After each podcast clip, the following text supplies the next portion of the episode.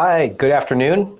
This is Greg Lois, and thanks for joining me today to talk about occupational exposure and repetitive use injury claims in New Jersey.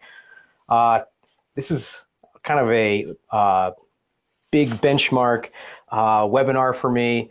Uh, we've been doing webinars uh, for five years now, and it was actually four years ago uh, last week that I founded this firm. pretty exciting. last week we had a little party here and I just want to thank everybody for joining us. And I also want to thank everyone who's helped make this firm a success. We started this firm, just a handful of attorneys started with me.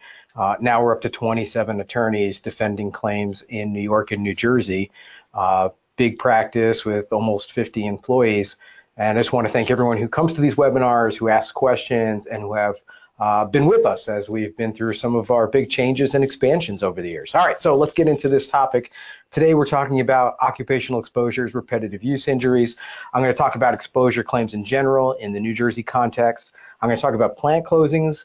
Uh, in fact, we're involved in one heavily right now. I'm also going to talk about New Jersey's law, which changed in July to expand the availability of occupational exposure claims for firefighters and public safety workers in New Jersey. Uh, I'm going to talk about our standard defense practices and really best practices in our opinion. I'm going to talk about jurisdictional doctrines which affect exposure in this jurisdiction. And I'm going to try to give as much practical advice as I possibly can during this period or, or during this uh, presentation.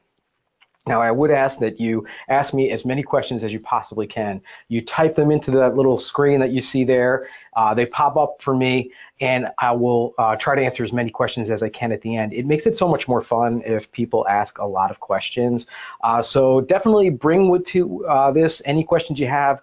I'd love the questions to be about occupational exposure claims, your repetitive use claims, or your public safety worker claims. Uh, but if you don't have any of those, just bring any questions. I'll try to answer as many as I can. I do try to keep these webinars to 15 to 20 minutes. I'll answer the questions at the end, and I'll never say your last name. I'll just say your first name, read your question for the entire audience, and then answer it the best I can. All right, so ask questions, type them in as we go.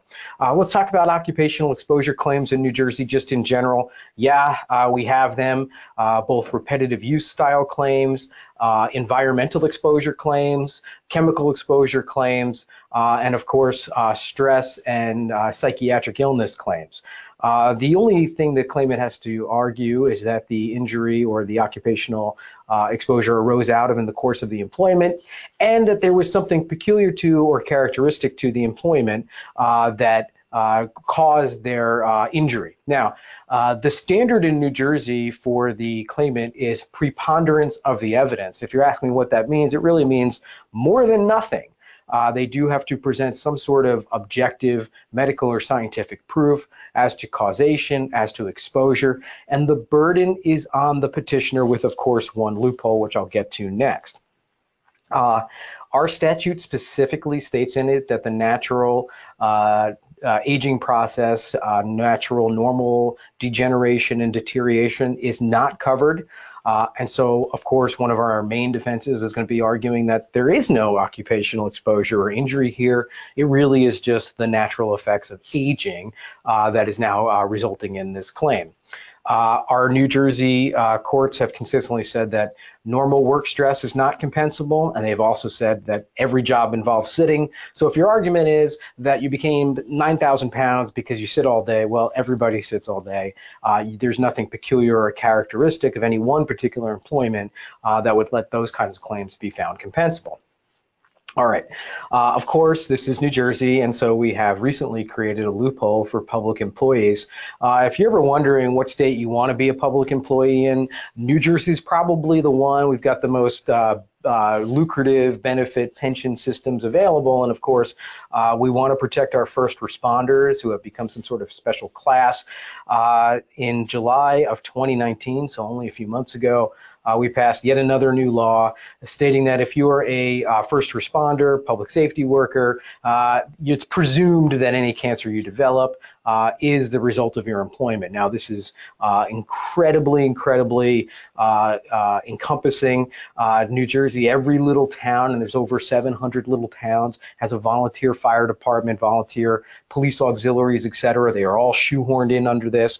And it essentially says that firefighters ages 75 or under who develop any kind of cancer and who have served as a firefighter in any capacity for seven years, any seven years, uh, it'll be presumed that their cancer uh, is work related. Uh, if that sounds insane, it's because it absolutely is insane.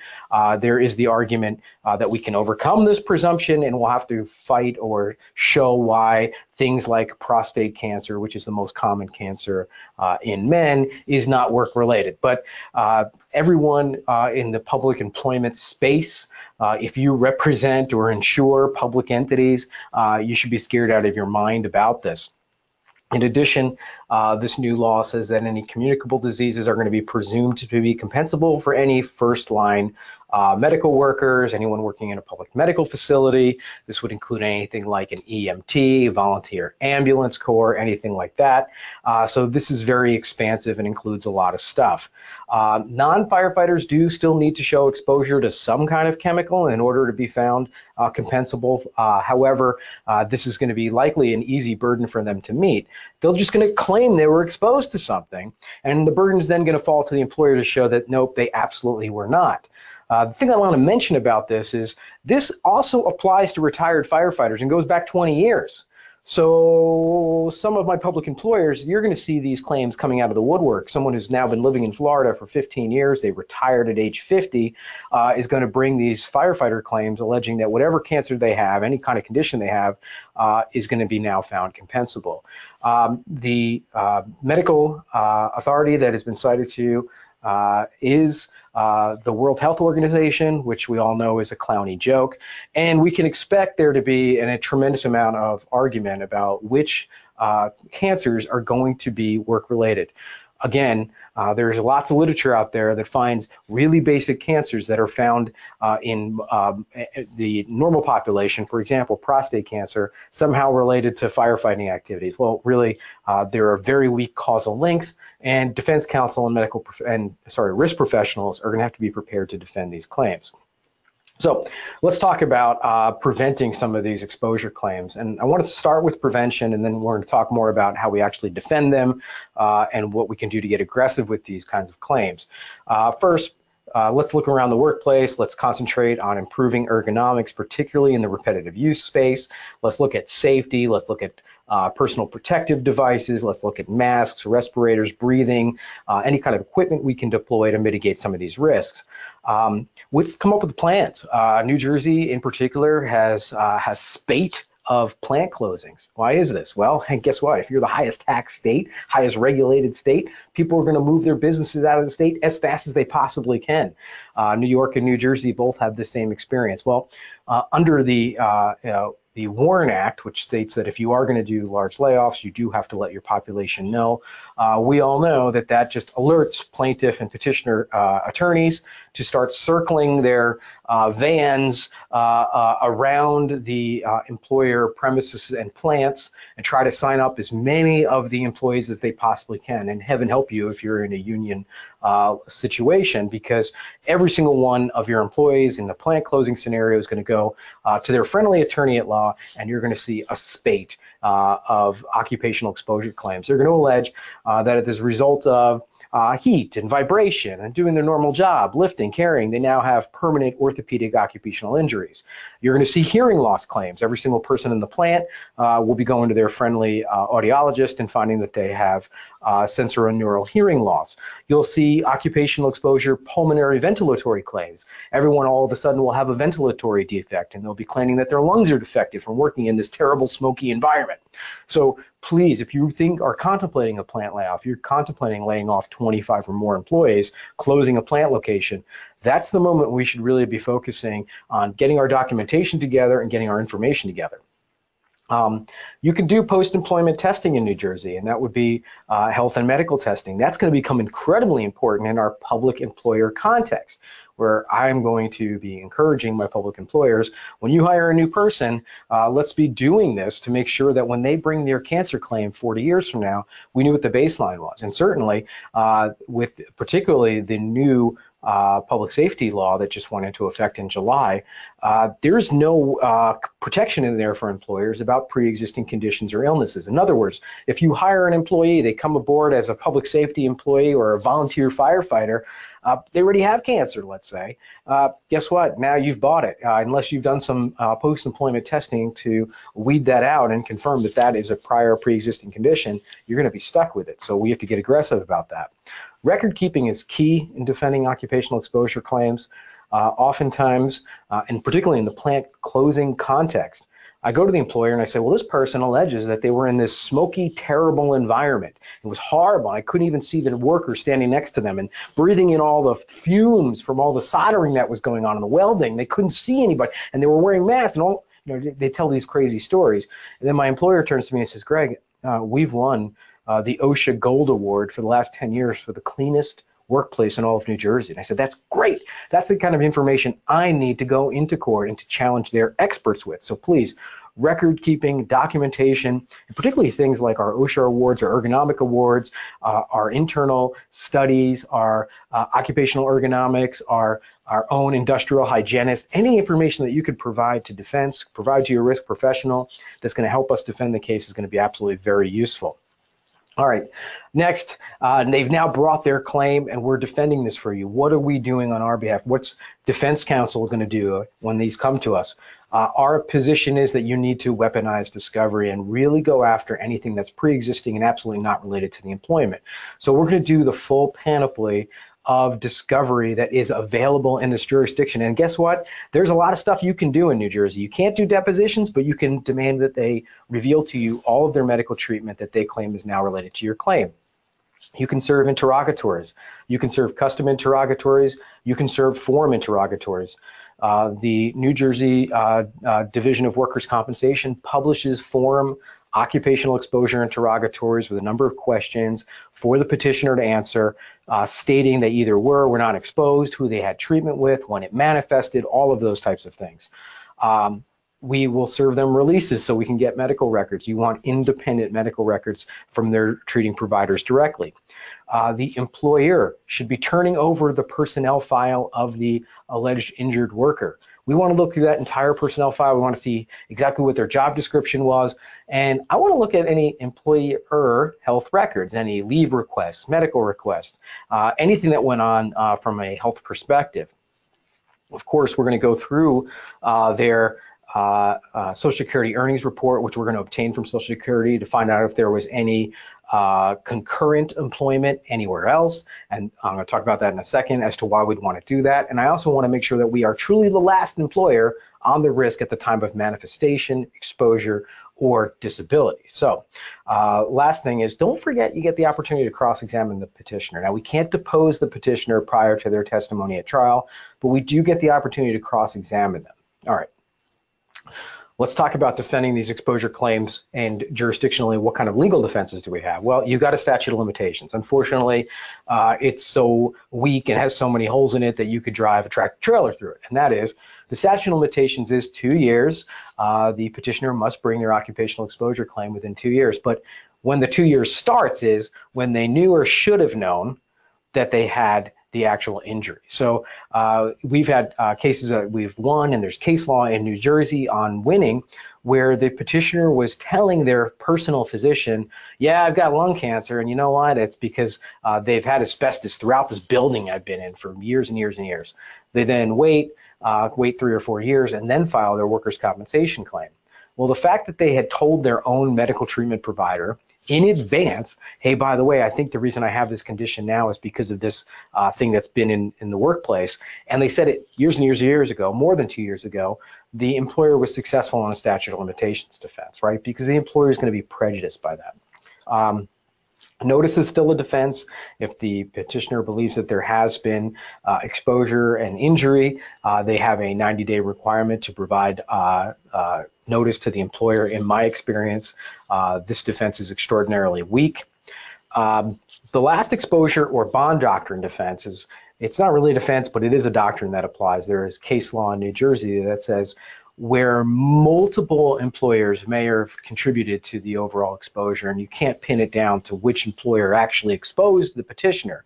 And I want you to think of circumstances like asbestosis, uh, occupational uh, breathing claims, um, noise claims, so hearing loss claims. The Bond doctrine, which comes from a case called Bond versus Blue Rose Ribbon, simply states that the last employer on the risk at the time of manifestation or disability is the employer uh, or carrier, really, uh, who is responsible for paying for the loss. Uh, there is generally no apportionment to the prior periods. They all get out uh, unless there can be a finding or showing of actual manifestation or actual exposure in a prior period. What this really means is if you're the last employer and in the plant closing context you typically are, really be very cautious about uh, the fact that there might be an, a prior employment with actual exposure. Uh, I had a case in which uh, we represented a facility, uh, all the security guards, the facility closed, security guards all bring their claims, and they claim asbestosis uh, exposure. Well, uh, in that case, uh, the asbestos had been remediated 10 years before my client, my carrier, insured this employer, which meant because there could not have possibly been any exposure during our period of employment, we can't possibly have any liability, and it went back to a prior period of coverage. So there are things to be done here with this last exposure. Next, defending occupational exposure claims in particular often involve weak, lame, weirdo, bizarre science that makes no sense. In this jurisdiction in New Jersey, there used to be a doctor who uh, used to opine about his single molecule theory. He used to state that if there was even a single molecule of asbestos anywhere in the workplace, anybody's pleural asbestos 50 years later was absolutely related to that. In other words, great leaps are being made uh, between uh, what kind of exposures there actually are and then what kind of medical causation is being found by these expert physicians. And Believe me, petitioners counsel are selecting very specific expert physicians who are going to render a report that says, of course, their cumulative workplace exposures led to these alleged conditions.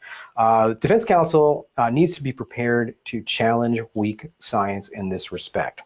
Um, exposure facts help us do that. That's why I was alluding to earlier saying, hey, do some record keeping.